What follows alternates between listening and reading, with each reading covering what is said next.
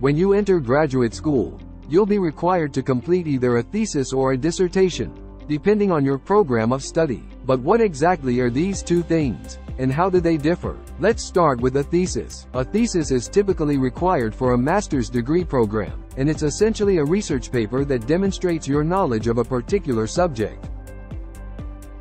The process of writing a thesis usually involves working closely with your advisor, who will help guide your research and provide feedback on your writing.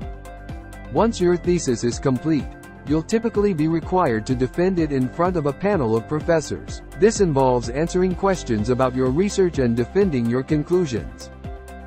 Now, let's talk about a dissertation. A dissertation is typically required for a doctoral degree program, and it's a much more extensive research project than a thesis. The process of writing a dissertation usually involves conducting original research, collecting data, and analyzing your findings. It's a significant undertaking that can take years to complete. Like a thesis, you'll work closely with your advisor on your dissertation, but you'll also have a dissertation committee made up of several professors who will provide guidance and feedback throughout the process. Once your dissertation is complete, you'll be required to defend it in front of a large audience, including your committee and other professors. This is typically a public event, and it can be nerve-wracking, but it's also a chance to showcase your research and your knowledge of your subject.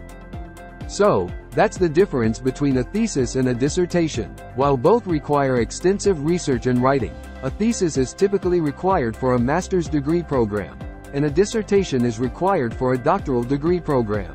Regardless of which one you're working on, the process can be challenging. Still, it's also an opportunity to develop your research and writing skills and to make a meaningful contribution to your field.